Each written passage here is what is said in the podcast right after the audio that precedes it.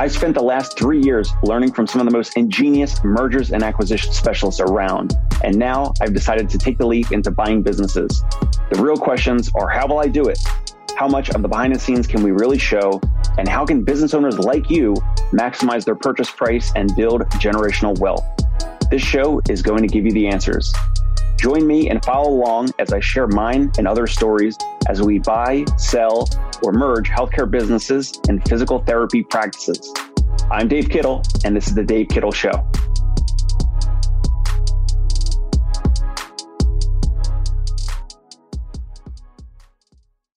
All right. Hey, everyone. Welcome back to the Dave Kittle Show. Today, we are speaking with one of our board members, one of the uh, ventures that we're working on now in terms of healthcare acquisitions and physical therapy acquisitions our name and our entity is the Fieldmaker Group, and we have Marty Howard, who's actually one of our board members. Marty and I, we had met in 2019, several months before COVID, before the world changed. And uh, we've been with our team, the other members that we're going to have here on this podcast and show in the next several weeks and months. We've been working on a lot behind the scenes in regards to our initiatives and speaking with practice owners, uh, but we'll get to that. Marty, first of all, welcome to the show and uh, tell the audience a little bit about yourself. Well, thanks, Dave. As, as, Dave indicated, we met in the before times. The world is certainly a different place. Um, I've actually had uh, two careers, all in healthcare. One, I spent uh, 15 years in the Big Four, working on a large number of mergers and acquisitions, other deal related work, and, and post deal work, almost all in healthcare, probably close to or more than 800 transactions everything from in all sectors of healthcare uh, providers, hospitals, physical therapy organizations, continuing care, home health, and the, the range. I've also uh, spent 25 years as a turnaround uh, transformational CIO and COO, Chief Information and Operating Officer. Again, largely in highly acquisitive organizations in terms of purchasing, doing diligence on, integrating, acquisitions and combining those companies, again, all in healthcare, the same kind of range. Recently, I've joined a group called Fortium Partners, which uh, is about 120, as one recruiter referred to us, excessively seasoned CIOs, folks who have at least 25 years of experience in consulting as well as in industry and we do a lot of transformation work, interim work, project and fractional work to help organizations through difficult times. Really looking forward and appreciating working with Dave and the, the team that he's put together. He's built a board of very accomplished and folks who are really engaged in this and, and look forward to lots of activity and lots of successful work in building strong organizations. For sure. And so your role as one of our industry experts on the board. You're bringing a lot of value and a lot of experience to the table. So we, we certainly appreciate you for that.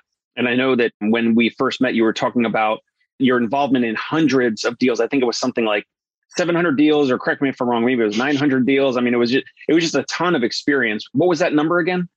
If yeah, it's actually close to 915 years. We can do the math. Worked on approximately two deals every week for, you know, it didn't take much vacation. So, you know, somewhere between 48 and 50 weeks a year for close to 15 years. So whatever that math works out to. And then I've had about 10 transformational CIO roles and had hands-on responsibility for M&A work in all of those organizations. And when you were involved in a lot of those transactions, were you typically interfacing with the potential seller in that case, or was it more of an internal involvement, or were you actually communicating or interfacing with any of the actual sellers in those situations? Yeah, actually, that's that's a terrific question. A lot. It was with both, really. A lot with the sellers. We typically started out with, uh, you know, what's referred to as diligence, where the initial stages are to learn about potential acquisition, whether that's from a financial, like a private equity or financial firm making an investment, or strategic, where one company is looking to buy or merge with another. And so the sequence of events would be first, what public information there is available about a company to learn about its basic size and what kind of work it does and where the where its customers clients market is you know and where what its history has been to have some initial contact with folks in the company, uh, letting them know about what the process looks like, because depending on the type of deal, uh, very different questions be asked, very different concerns.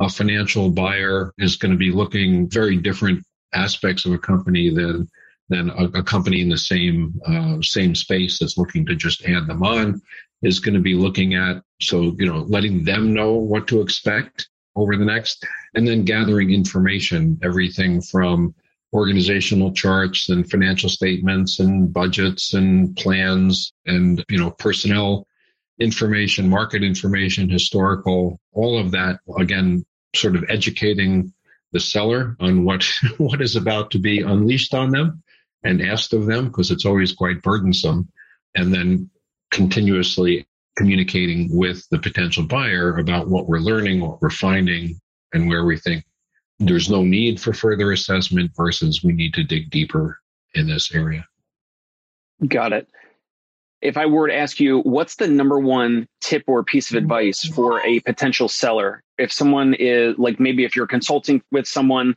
if there's a healthcare, a physical therapy practice owner, a healthcare business owner that's listening or watching right now, what's the number one piece of advice that you would give them from your experience of being involved in so many different deals and transactions? That's, again a, a terrific question because that's typically difficult for a seller because especially if the seller is an entrepreneur, a founder, someone who's built the company, there is quite understandably pride and passion in it and the belief because how else would that company get built to the point where it was attractive of interest to somebody else? On the other hand financial buyers uh, tend to be focused on the raw numbers and they are looking at um, they're looking at at EBITDA and margins and expenses and what's the you know lowest price they could possibly pay, and so there's a gap there. The other piece is the kind of information that sellers, again, especially from an entrepreneurial founder type thing, have focused on in terms of building and running and growing their companies versus the kind of data that buyers are looking for there's often a mismatch there and can lead to, to problems where they're looking, the buyers are looking for either formats or type of information. You know, if I'm running a business, I might be doing it in QuickBooks or, you know, some other online basic system. Whereas the, especially larger organizations or more sophisticated buyers, you know, are used to the most robust financial system with all sorts of details that aren't even relevant to, to someone trying to grow and sustain a business by themselves. So there's that the trying to see to understand what the buyer is looking at and how the buyer is perceiving the entire transaction can be a big help for the seller to avoid any kind of gaps or missteps up front that may scuttle an otherwise really attractive attractive deal those kinds of things and and just to be upfront with the potential buyer and to make sure they understand along the same lines what the process is going to look like. It can be frustrating. It's complicated for both sides. And, um, you know, understanding what is about to happen and why it's about to happen can make, although no less burdensome, can at least make it more understandable and less painful. Got it. Awesome. So Everyone, that's it for part one with Marty Howard. Go ahead and check into the next episode for part two, where we talk a little bit more with uh, Marty Howard about his experience in a ton, in hundreds of healthcare transactions. So, again, this is uh, Marty Howard, a seasoned chief information officer, chief operations officer. Now, luckily, a team member with us, one of our board members with the Fieldmaker Group. So, Marty, if there's someone that's watching or listening right now, where could someone uh, reach out if they wanted to speak with you more, learn more about what you're doing and what you have going on? Appreciate that, Dave. Probably the best way to reach me is on LinkedIn, Martin, M A R T I N, Howard. And um, if, if, there's bunches of Martin Howards, also include the, the organization I'm with, Fortium Partners, F O R T I U M. And uh, I should be easily findable there. Excellent. Thanks, Martin. Thank you. Hey, it's Dave Kittle. Are you a healthcare business owner or physical therapy practice owner who is looking to figure out your succession plan or exit strategy? We might be able to help. And in fact, we may be interested in acquiring your practice. If you're interested, you can reach out to me. Shoot me an email at dave at conciergepainrelief.com painrelief.com. That's D A V E at C O N C I E R G E, painrelief.com. Or you can call me at any time, 646 781 8884.